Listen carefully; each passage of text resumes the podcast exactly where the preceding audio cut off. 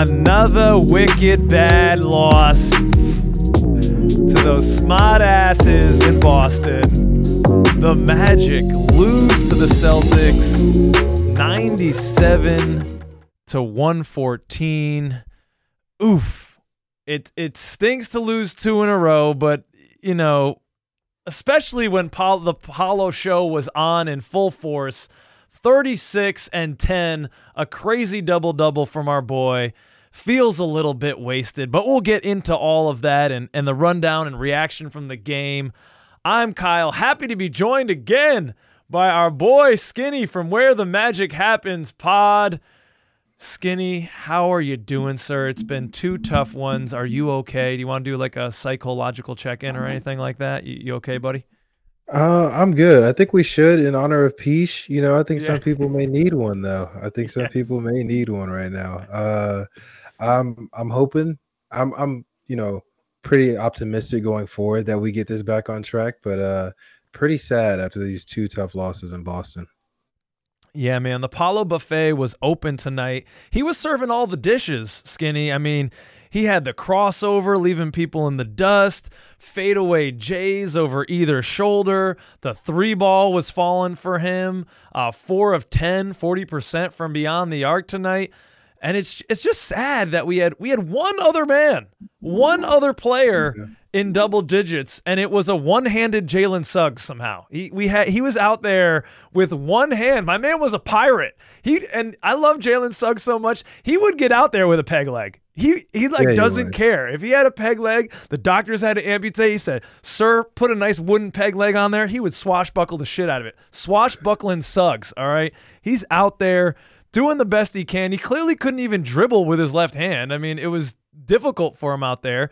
But again, he's the only guy that gives us 13, five rebounds. Paolo had one assist, and that's no knocking him. There was probably seven or eight left on the floor, but guys yeah. just couldn't make shots, Skinny.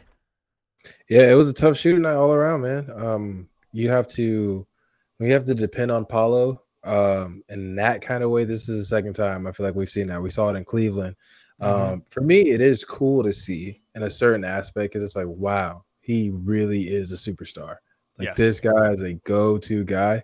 But uh Franz Wagner, that's our boy. Ugh, you can smell it when you look at the box score. Just not a great. Oh man, go Germany! Still a world champ. Um, but not a great, not a great performance from Franz. Um, just yeah. kind of seemed out of rhythm, and the three ball is deadly off right now.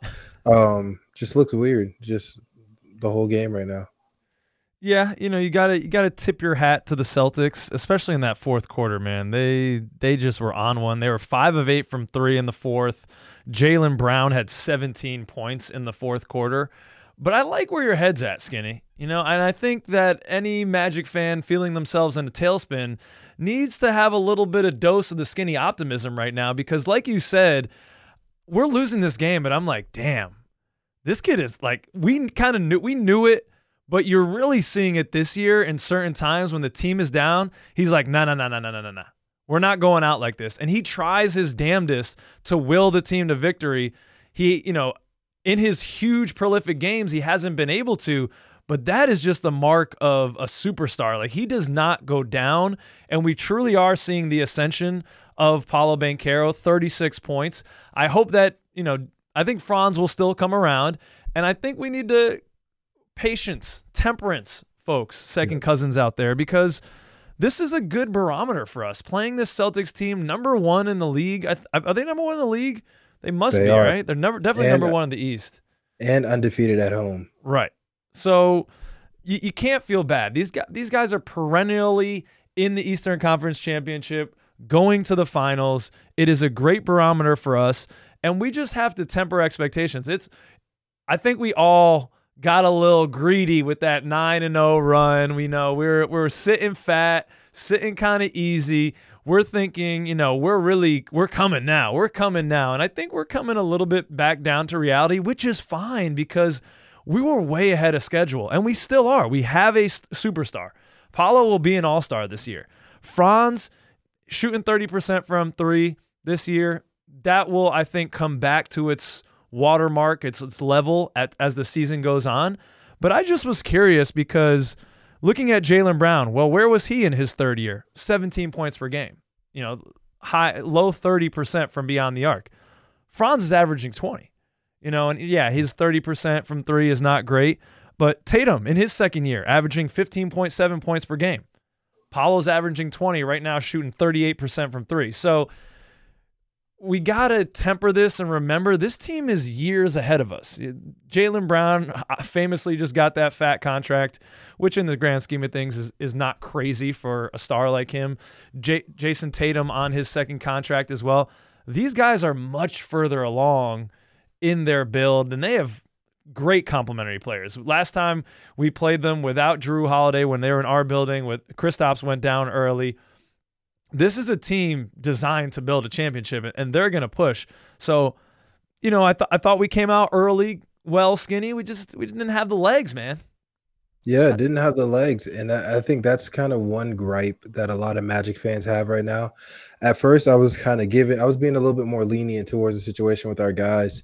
Um, I don't. The first thing when I see guys come, I don't say, "Oh, they were out clubbing," but notably, we did have a few days of rest before the series against Boston. So to come out and not have your legs, um, I don't love that. I don't love getting beat in transition because we're a team that prides ourselves on defense. We get back, um, the long rebounds, kind of just these two, three, four possession trips down the court for for the other team is kind of what we got to cut down on. Um, but I think with time that that'll be something that this team will start to hunker down on. They'll start to realize like um, you know we have these days of rest you got to take advantage. The days of rest that you practice same way you practice the day before practice like that on the first day of a three day break. You know what i mean? Because you have to keep the consistency. If your thing is about being in a role being having a rhythm practice the same way you do every day. Don't just go shoot around one day and half watch film and then the next day you half watch film. Got to be locked in at all times because you're a team that is on the rise like you said, the Celtics that's an established team. Mm-hmm. The reason why the reason why we're getting talked about the way we do across the media is because we're still trying to become one. And you're seeing when those high level teams feel like there's somebody coming for their spot, they're going to get up to play. And the Boston Celtics are very capable of playing. And uh, unfortunately, we have to listen to Eddie House, rightfully so, talk his crap for a little while. yeah, I, that's a great point by you. I, I think Boston had heard the noise maybe a little bit too. We that the Orlando Magic were a little bit of a, a, fly in the ointment for them, and they were really up for this game to kind of put that to rest. the The energy was there early, and that's that's a plus, right? We've had some troubles in our first quarters, but we won this one, thirty-one to twenty-seven. Um, the Celtics plan on defense is clear, and, and we've got to get used to this, people, because this is how teams are going to defend us. They're backing off Goga. I mean, Wendell being out there, will will people respect him from the three? He was knocking them down respectably before he went down, so so maybe it's slightly different there. But they were not playing any defense on Goga outside of the key, um, and then just throwing bodies at Paolo and anyone and Franz if he came into the paint, just clogging the paint and daring us to shoot. And early on, we made some threes. Uh, we were five of nine from three in the first quarter. AB hit one in the corner. I saw that. I like that Mosley went to Caleb early with you know the injuries coming up. Joe Ingles down now, so goes to Caleb early. That's supposed to be Caleb's call, right? He's he's a three point shooter. He hits one early. So I wrote down, oh, Mosley goes to uh, Houstan to combat the the lack of perimeter defense from the Celtics. Caleb hits his first shot, and it's paying off. Does it continue to pay off? Eh, no, not really, because from there on out, Caleb did get 16 minutes, but only went two for four from the field, ended with eight points.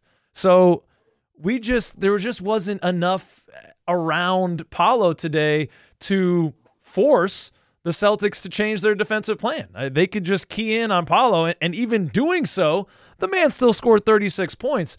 But I think this is definitely portends what's to come, Skinny, and that's going to be the challenge for this team. Is right now the blueprint is, hey, just clog the paint on the Magic and make them shoot because they can't right now. So yeah, ugh. absolutely. I mean, I think the biggest my biggest focal point out of all of that, what I noticed the most was Gary Harris attempting three shots tonight. Mm. All of them are threes, correct. Yeah. But he's been in a he's been in a slump for, you know, probably about two weeks or so now. That's a huge part of what we need. You know, I look at Jalen and I think back to what we were saying about Jalen in the offseason. Well, if Jalen wants to start, he's got to shoot the three ball. He's shooting 39%. We were mm-hmm. saying if Paolo can get up to league average, we'll be good. He's shooting above league average. You didn't expect the, the slump that you're having from Franz. Obviously, I feel like not having the playmaking and, and Markelle as your starting point guard is affecting it. Wendell is a floor spacer, but Gary Harris is healthy. And Gary Harris was, no matter if he was a starter or on the bench, he's expected to knock down threes. That's going to be a huge thing for us because, like you said, uh, this whole Boston series, they have a guy guarding ball, and at least everyone else has at least one foot in the paint it is going to be tough if we if we're going to expect Paolo to be able to have this kind of night every night. Right. Um, I mean, his will his will to score and his will to keep, keep this team afloat is great, but realistically, down the line, if your guys cannot shoot, it'll get to you. You've seen it. It'll get to a point where we'll just stand in the paint and let you guys do whatever you want to do out there. So we're gonna have to knock down shots at a better clip, but staying within our game because 36 three pointer three pointers attempted tonight's game is mm. too many. It's too yeah. many. Yeah, we and we couldn't keep pace. I mean, they they shot 36 as well, but they made 17, 47% from beyond the arc. You got to tip your cap to that. A lot of those came in the fourth quarter, as I've already talked about. But um, where's the team stats here? Here we go. Um, yeah, it was just tight. the, you look at the things that we're supposed to win normally. Points in the paint, we lost 44 to 34 rebounds, the boards lost 55 to 43. Um, the only thing that we really did hang our hat on was we got to the line 24 times, 18 to 24. You know, okay, 75%. They only got to the line eight times. So we had our opportunities to, to kind of slow the game down, muddle it up a little bit, but it did not stop the Celtics. Now, Skinny, I got a question for you. I have a question for all the second cousins out there listening. We talked about temperance, patience here, allow this team to kind of just grow organically. But as I'm writing a piece and putting the finishing touches for it on OrlandoMagicDaily.com, um, we just had December 15th pass, which is an important deadline in the NBA because if you have traded for a player, you have to wait two months before trading that player. Two month December 15th is like two months since the start of the season. So any players acquired in the offseason, they those contracts can now be traded. Another big thing coming up the G League Showcase is the 19th, I believe, and it runs for a couple days. All of the executives are going to be there. So now they have all this extra contract flexibility, these new contracts that they can trade, wheel and deal. There are some teams that thought they were going to be competitive that are not at all. Um, there are other teams maybe trying to push. So this is, we're right in trade season right now. So, from your perspective, Skinny, this being a young team, I mean, my expectation was 500, so we're far exceeding that. But I, again, I think I got a little greedy. Are you feeling like you want to see the team make a move to try to remedy one other player in double digits? To try to remedy guys looking like they don't even want to shoot. I mean, guys passing up open threes, we need, you know, getting up more volume of threes. Like you said, Gary Harris, that should get, uh, that guy should have some volume to him. Like we should see six to eight threes from Gary Harris. Same thing uh, last time we were meeting, I expressed that frustration with Joe Ingles. What are you hoping to see, if anything, here at the trade deadline?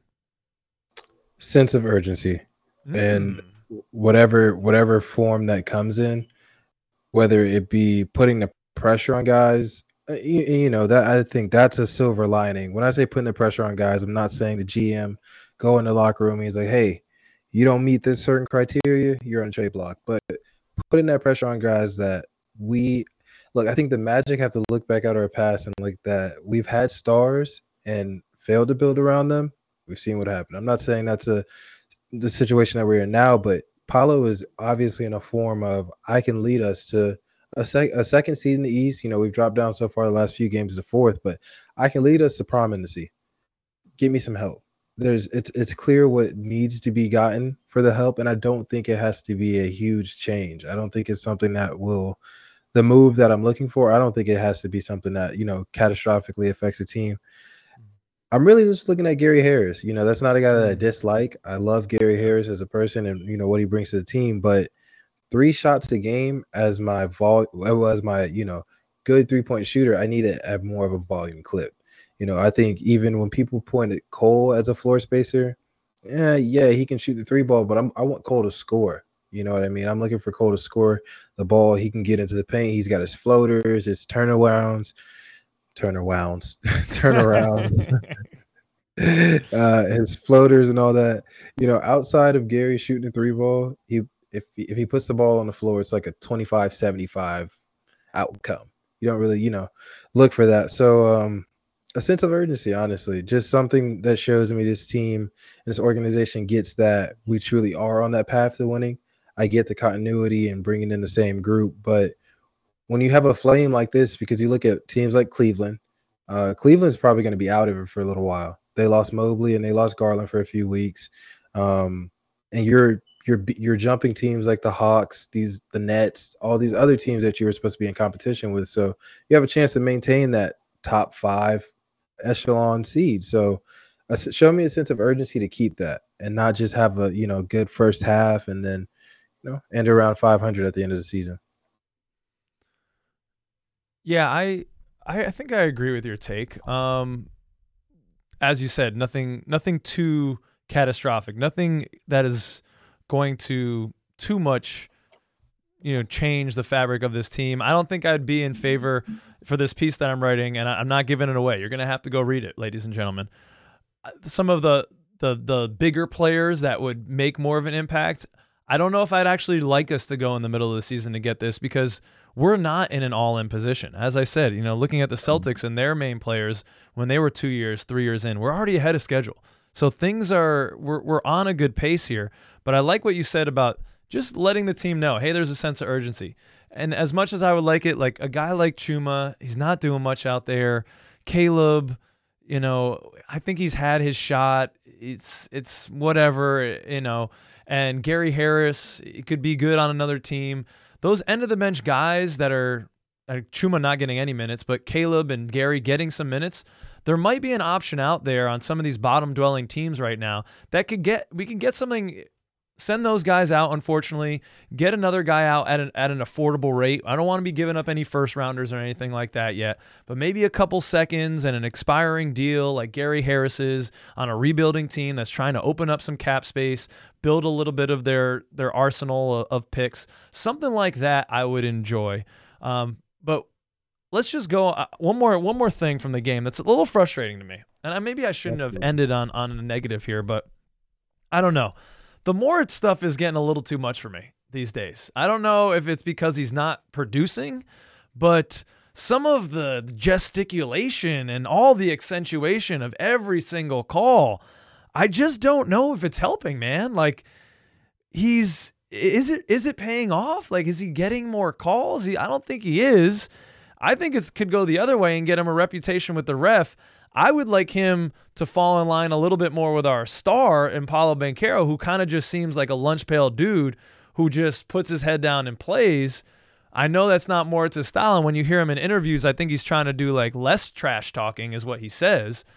But I don't know. Did, does that jump out to you? It just seems like I'm getting fed up when we're down by 20 and I see, you know, everyone just chirping at the ref. It just doesn't seem like winning basketball. It doesn't seem like winning culture to always be flailing and, and then arguing with the ref. It's like, bro, you're down by 20. This one call is not doing it. You need to we need to play some defense. We need to make do something on offense, not argue about this one call. Am I off on that skinny? Have you noticed that at all? You're absolutely correct. Uh, if you put an H in in the word winning, you kind of have whining.